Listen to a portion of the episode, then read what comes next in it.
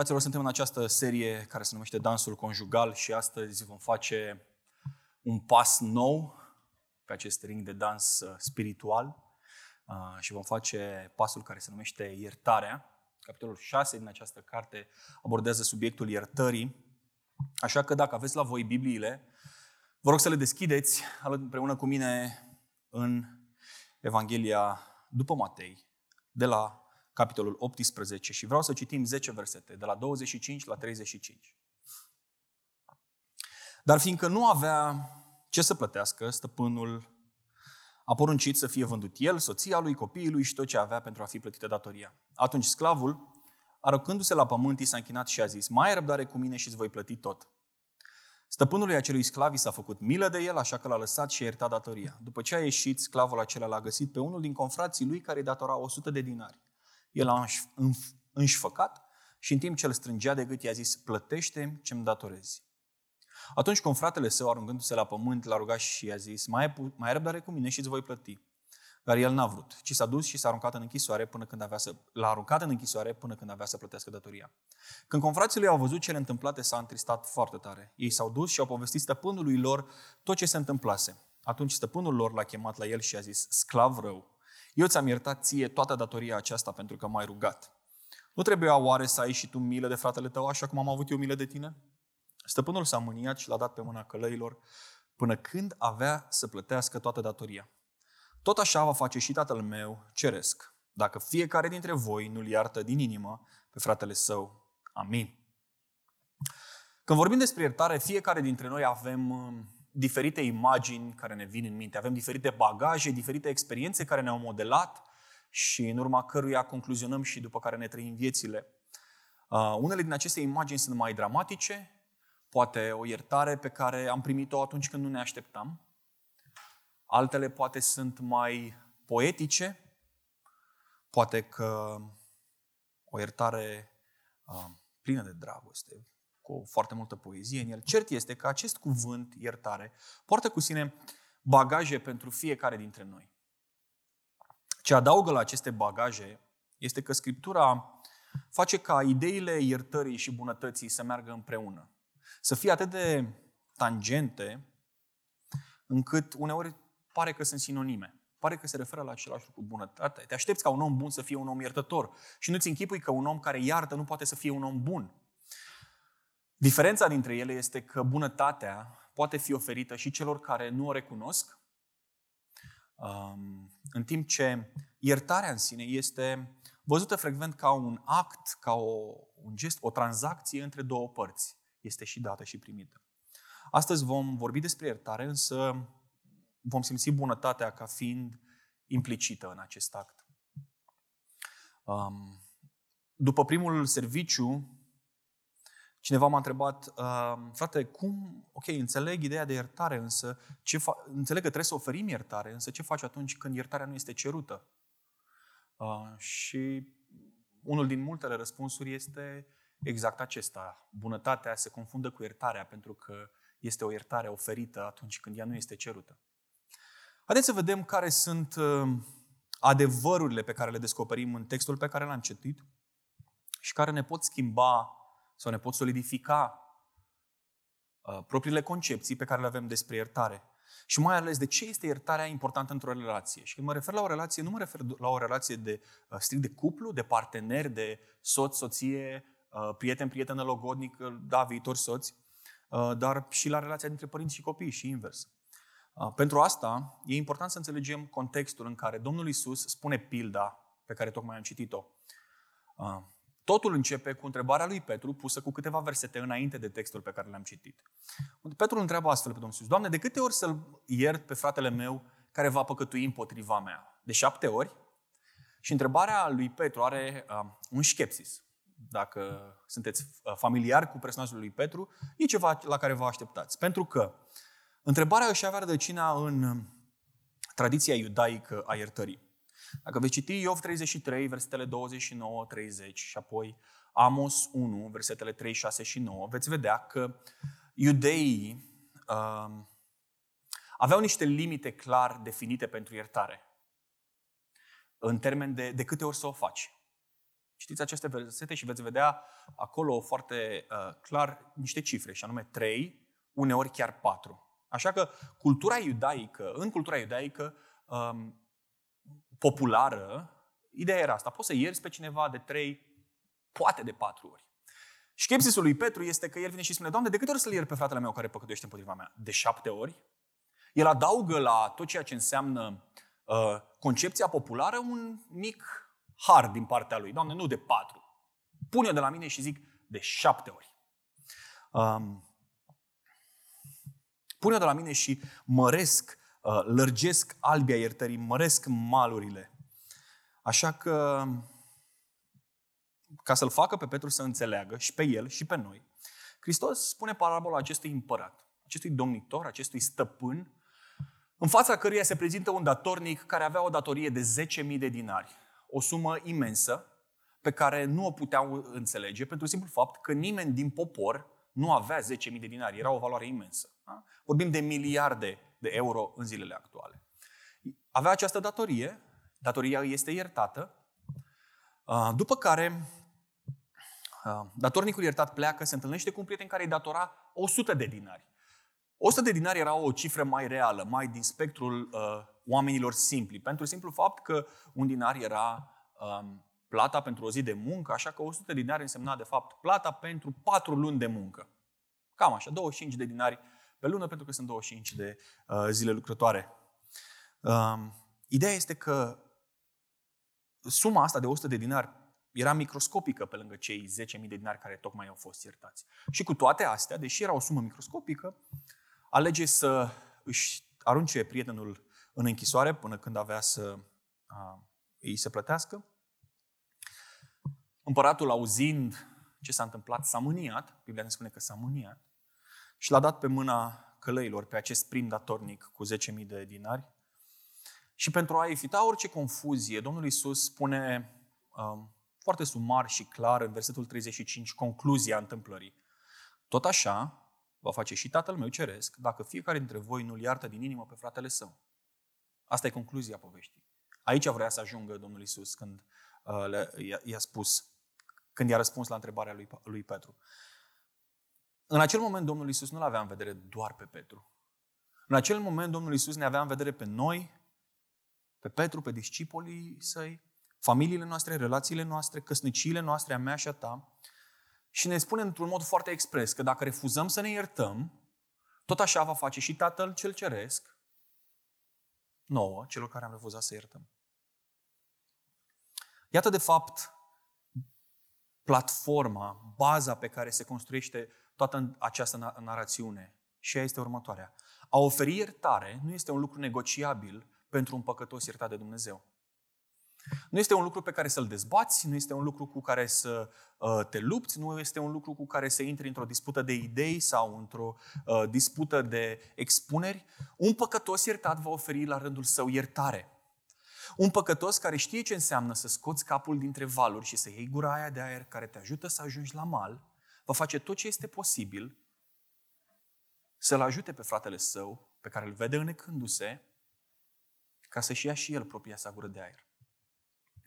Nu mi-amintesc multe lucruri uh, din lecțiile de consiliere premaritală și e normal. După 10 ani nimeni nu-și mai amintește multe lucruri.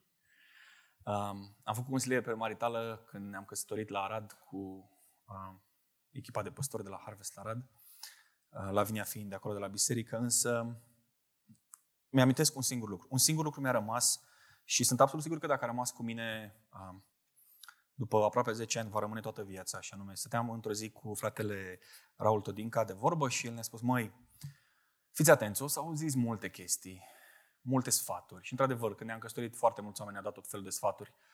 Um, ce, dar dacă există un lucru pe care să, trebuie să-l țineți cu voi tot timpul, o idee pe care să o luați cu voi în cele mai grele momente, pentru că o să vină multe momente pe care nu o să le înțelegeți, um, multe dispute în care nu o să știți cum să ieșiți, este acesta. Oferiți-vă har unul altuia. Oferiți-vă iertare unul altuia. Și în momentul ăla, eu, bucureșteanul, care simțea că are așa un ascendent asupra Aradului, am, am căzut așa pe niște genunchi spirituali și am zis, băi, cât de tare, cum de n-am știut eu lucrul ăsta? Zic, merg la biserică de atâția ani, dar n-am, n-am, n-am înțeles chestia asta, nu am conceput. Oferiți-vă har. Harul, iertarea este ceea ce vă ajută să mergeți înainte. Și trebuie să înțelegem că a oferi iertare nu e o chestie care se întâmplă peste noapte. Nu e o chestie care se întâmplă într-un calup publicitar în timpul unui film de seară. Um, nu e o chestie pe care te culci și te trezești și ai luat decizia. Este o, o transformare a inimii care se întâmplă doar după ce experimentezi și tu iertare din partea lui Dumnezeu. Cum, frate? Adică ar trebui să iertăm tot? Adică, ok, înțeleg, har, iertare, dar vorbim de abuzuri, poate de infidelități, de trădare, vorbim de răni, vorbim de traume, de drame. Dar recunosc, unele păcate pe care soții le comit unul împotriva celuilalt pot fi văzute uh, biblic și rațional ca fiind mai mari și de o amploare mai mare și de un dramatism mai mare. Dar Isus a arătat într-un mod intenționat, prin vocea iertătoare din, din, din această parabolă, că un caracter generos, care trece dincolo de, de imaginația noastră, face să fie harul foarte strălucitor, îl face pe Dumnezeu să strălucească. Acest stăpân, reprezentându-l pe Dumnezeu, sper că nu are nimeni dubii că stăpânul din pildă este Dumnezeu. Da? Stabilim asta clar. A demonstrat o bunătate de neconceput față de slujitorul său nemulțumitor. Și suntem de acord că slujitorii nemulțumitori suntem noi. Asta e adevărul. De ce spun că a demonstrat o, o, o bunătate și o generozitate de neconceput? Este, răspunsul este acesta. Adevărul pe care l-am auzit în biserică, pe care l auzim în biserică de foarte mult timp și pe care îl vom mai auzi în biserică foarte mult timp, pentru că asta e treaba bisericii, să spună acest adevăr. Dar un adevăr cu care poate ne face, ne, ne simțim confortabil este acesta. Niciunul dintre noi n-a meritat vreodată iertarea pe care a primit-o. Și unii dintre noi, hmm, da, ok, da, am înțeles. Iau adevărul acesta și, uh, și merg cu el așa, foarte confortabil. Um, asta înseamnă că niciunul dintre noi nu avem dreptul să ne purtăm ca stăpâni morali sau stăpâni ju- juridici, legali, ai iertării de care are nevoie partenerul nostru. Iertarea nu este un concept inventat de oameni. Nu este un construct filozofic. Nu este o idee care a reieșit la un moment dat dintr-un focus group sau dintr-un think tank. Iertarea este o caracteristică intrinsecă a caracterului lui Dumnezeu. Evanghelia, vestea bună, este despre iertare. Domnul Isus s-a ridicat în sinagogă și a zis, am venit să aduc robilor de război eliberarea pentru că am venit să iert. Asta este Evanghelia. Am venit să aduc bolnavilor vindecarea pentru că am venit să iert. Asta este Evanghelia. Știți care e ideea pe care noi oamenii o pierdem din vedere? Este fix aceasta. Statutul celui împotriva căruia este îndreptat păcatul, face păcatul să fie păcat. Și acum hai să deconstruim puțin propoziția asta. Păcatul este păcat pentru că este îndreptat împotriva lui Dumnezeu. Statutul lui Dumnezeu, sfințenia sa, caracterul său, face păcatul să fie păcat. Este o acțiune îndreptată împotriva sfințeniei sale și de aceea este păcat. Faptul că toate păcatele sunt îndreptate împotriva lui Dumnezeu ne plasează pe noi, pe fiecare dintre noi, mă plasează pe mine, în tabăra, în curtea celor care datorează 10.000 de dinari. Nimeni nu poate să spună, eu sunt cel care îi datorează lui Dumnezeu 100 de dinari. Nu. Păcatele noastre ne plasează pe toți în tabăra celor care datorează 10.000 de dinari. Mărimea păcatului nu este determinată de mărimea lui efectivă, ci de persoana împotriva căruia este îndreptat păcatul, și anume Dumnezeu. Cu cât mai evident, cu cât mai evident devine acest adevăr, cu atât mai smeriți vom trăi în fața Lui. Și de dragul relațiilor noastre, a căsnicilor noastre, trebuie să ne vedem pe noi, de fiecare dată, în papucii primului datornic, în papucii celui care datora 10.000 de dinari. Evaluarea și aprecierea unei datorii imense care ne este iertată, și anume păcatul nostru îndreptat împotriva Dumnezeului Celui Sfânt, este temelia și punctul de plecare pentru iertarea pe care o, o, o, dat, o dăm altora față de ofensele care ne sunt adresate nouă. De dragul lui Hristos, haideți să luăm cu noi trei idei cu privire la iertare care să ne facă viața mai ușoară. Și mă refer aici relațiile, viața spirituală. Prima dintre ele, și anume, iertarea trebuie practicată fără limite. Am văzut deja că um, Petru a mărit el limitele. A zis, Doamne, știi ce, trei, pun eu de la mine că băiatul e băiat bun de șapte ori, că de câte ori să iert pe, pe fratele meu? De șapte ori.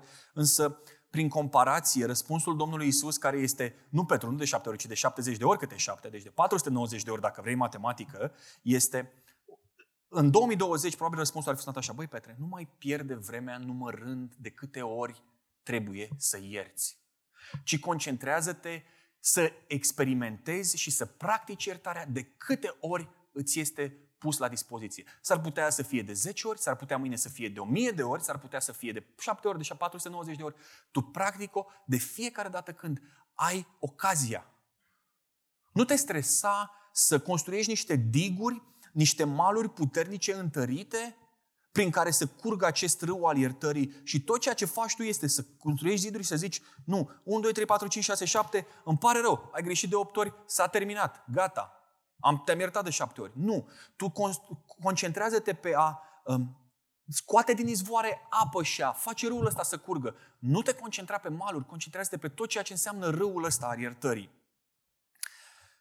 Ca și parteneri sau viitori parteneri, atunci când întâmpinați un moment tensionat și se fac greșeli, obiectivul vostru n-ar trebui să fie să cădeți în picioare ca o pisică.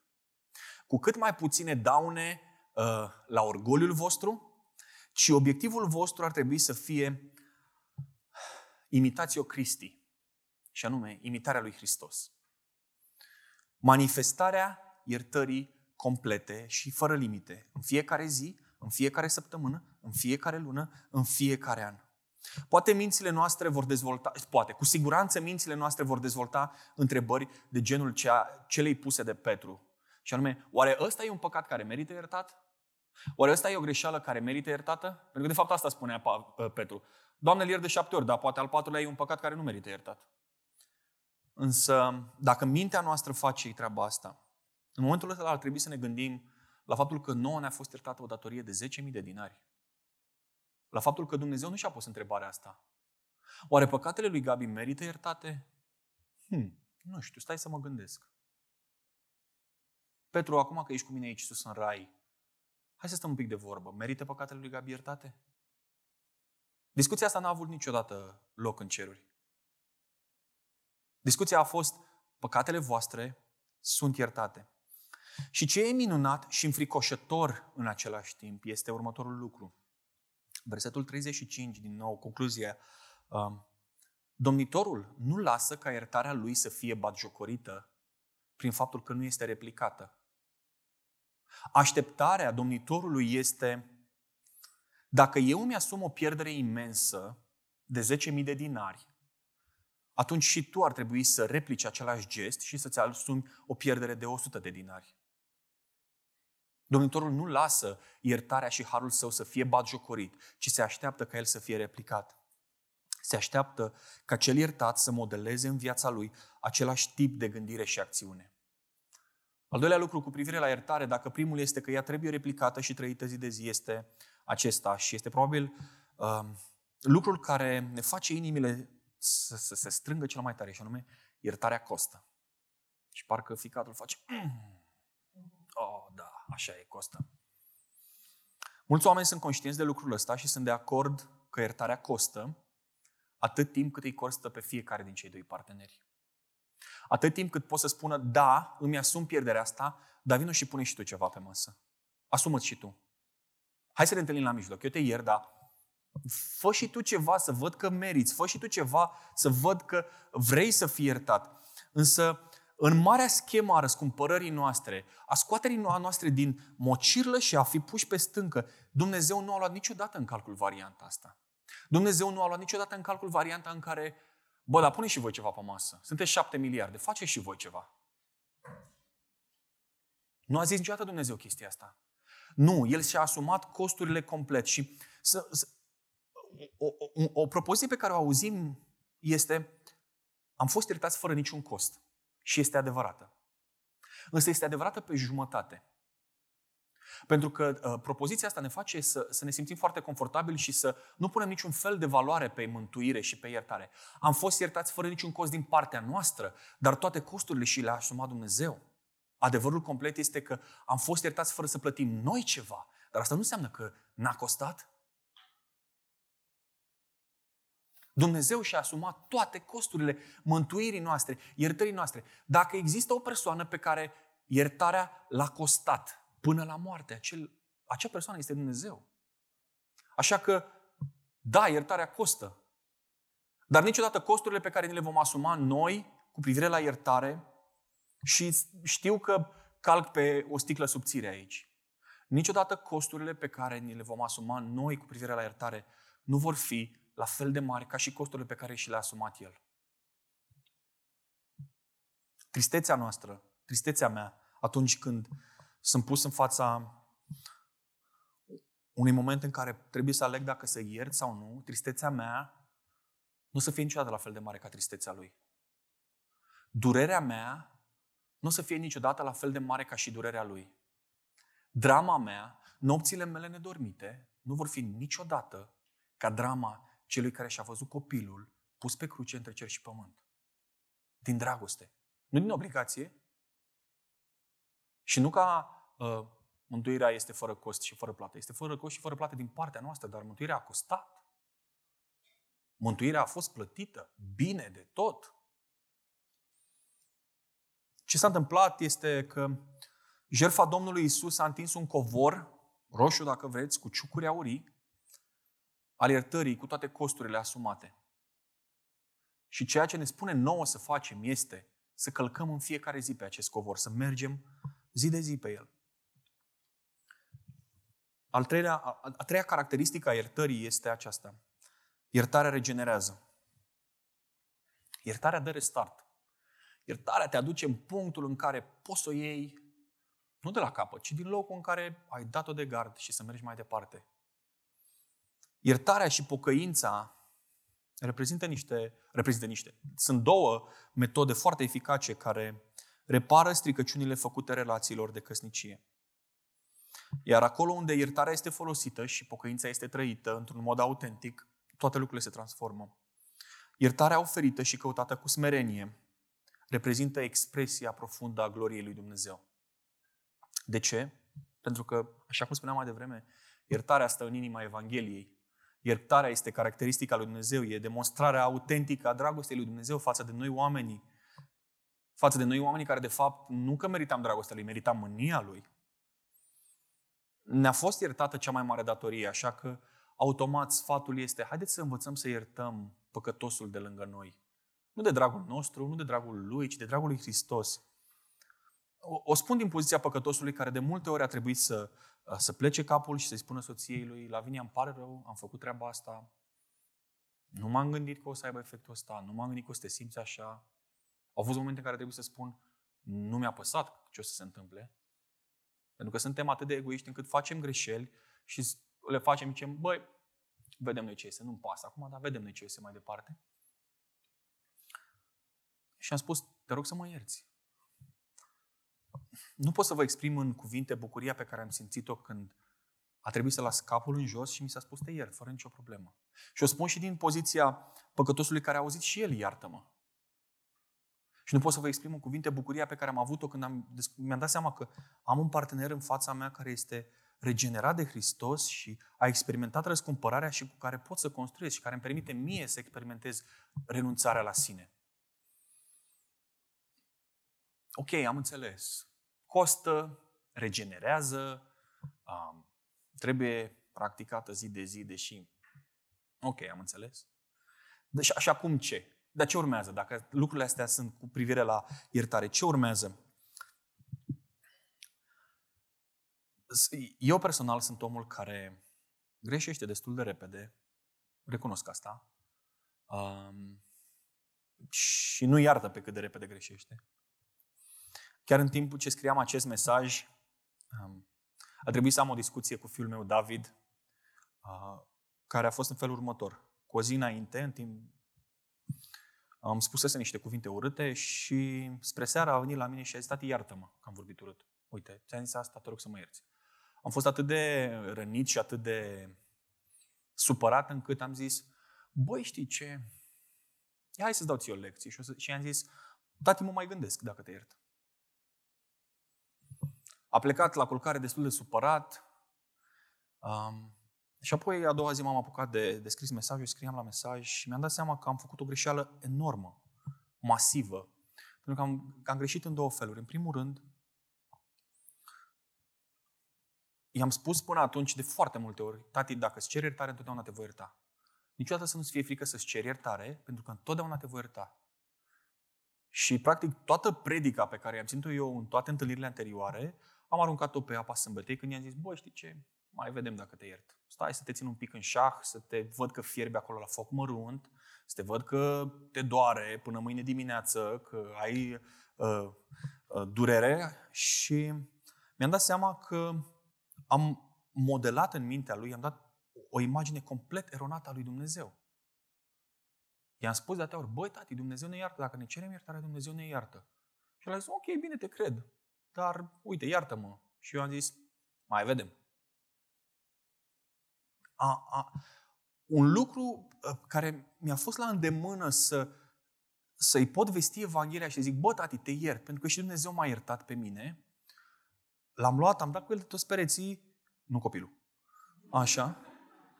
Și, și am ajuns în punctul în care a trebuit eu să-mi cer iertare față de el, pentru că n-am știut cum să administrez momentul ăla. N-am știut cum să-l îndrept către Evanghelie. Și el a zis, tati, iartă-mă. Și eu am zis, bă, tati, te-am iertat de ieri.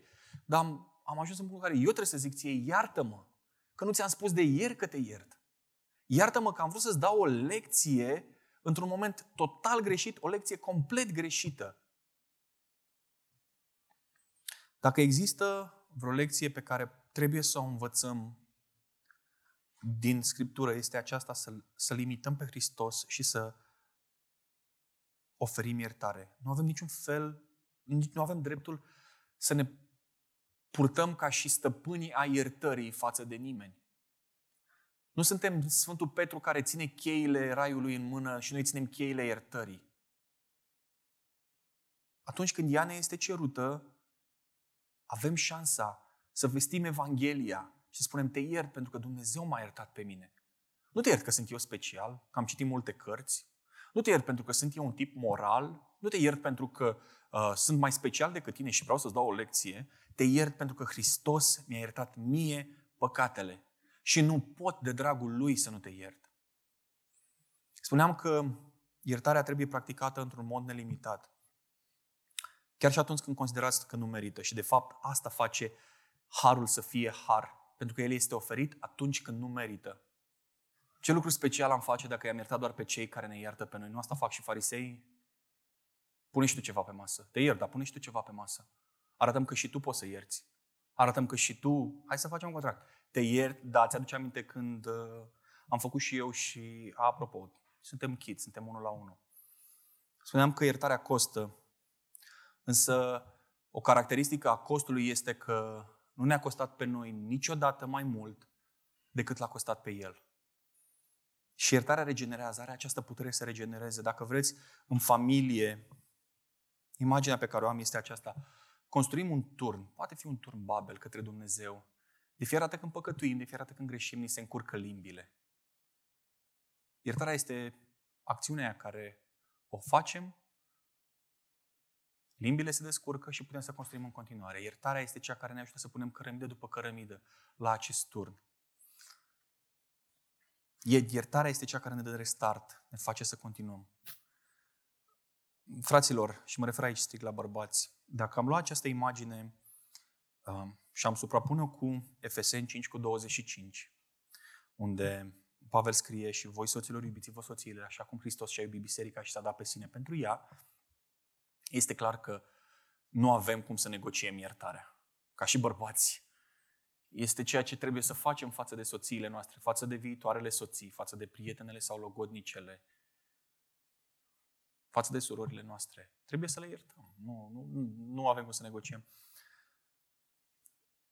Și surorilor, doamnelor, harul nu este atribuit soțului pentru simplul fapt că el trebuie să aibă această poziție de preot în casă și el trebuie să manifesteze har față de voi, ci uh, de multe ori soțul este cel care are nevoie de har. Soțul este cel care are nevoie de iertare de foarte multe ori. Și de fapt ăsta este un gest de susținere. De faptul că nu îl țineți în șah atunci când are nevoie să meargă mai departe și să construiască. Dacă sunteți uh, celibatari și toate imaginile astea, referințele astea cu privire la familie sau la relații vă plictisesc, dacă voi dansați dansul conjugal de unii singuri în fața oglinzii, nu faceți din celibatul vostru nici măcar un titlu de glorie sau un motiv pentru a vă întări inima și a nu înțelege că de fiecare dată când trebuie să iertați oamenii, aveți șansa să iertați oamenii, trebuie să o faceți. Nu faceți din celibatul vostru un motiv de autoamărăciune. Faceți din el o rampă pentru a vă îndrăgosti mai tare de Hristos. Ideea e așa. Dacă celibatul tău te împiedică să oferi iertarea pe care ai primit-o, atunci uh, te, uh, celibatul tău este o pricină de păcat. Și dacă vei citi Matei 18, vei vedea că sfatul Domnului Isus este îndepărtați orice pricină de păcat din viața voastră. Tragem linie și cu regula de trei simple ajungem la concluzia dacă celibatul tău este o pricină de păcat, atunci trebuie să-l îndepărtezi. Și toți băieții care sunt singuri sunt...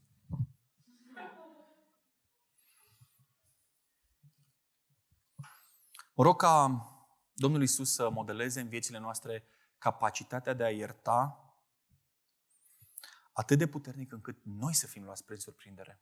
Încât la finalul zilei noi să spunem, nu am știut că pot să fac lucrul ăsta. Nu m-am gândit, nu m-am trezit azi dimineață conștient de faptul că pot să fac lucrul ăsta.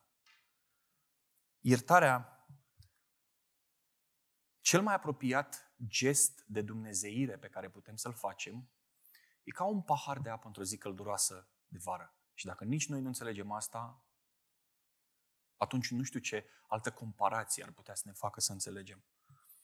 Așa cum iertarea supremă a unit ceea ce păcatul a separat, și anume Dumnezeu și omul, asta a făcut iertarea, i-a unit.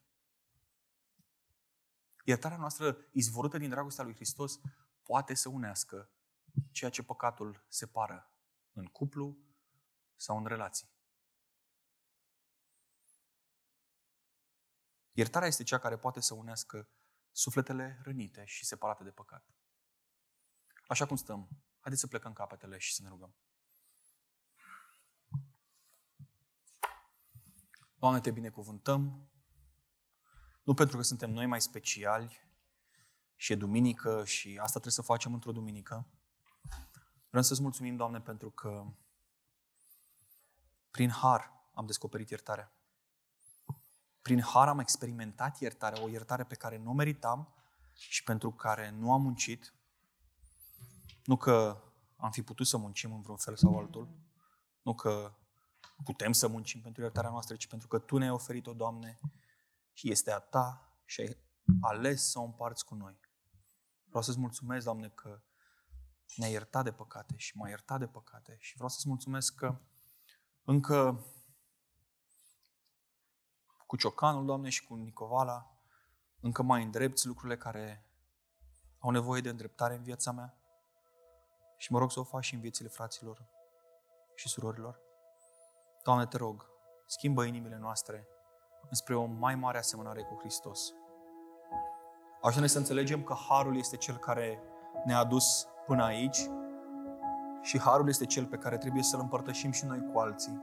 Oricât de greu ar fi, Doamne, oricât de mult ne-ar costa. Știu că nu o să ne coste niciodată mai mult decât te-a costat pe Tine.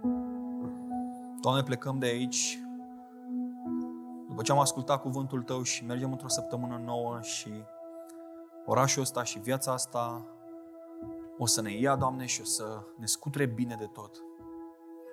Însă nu vrem să plecăm fără Tine. Dacă plecăm fără Tine, o să ajungem mai rău decât am fost vreodată. Dacă trăim fără Tine, o să ajungem mai rău decât am trăit vreodată. Fii cu noi, Doamne, călăuzește-ne, inspiră-ne, Doamne. Vrem să ne îndrăgostim de Tine zi de zi, Doamne, să ne trezim cu gândul la Tine și să ne culcăm cu gândul la Tine. Fii binecuvântat pentru tot ceea ce faci. Amin.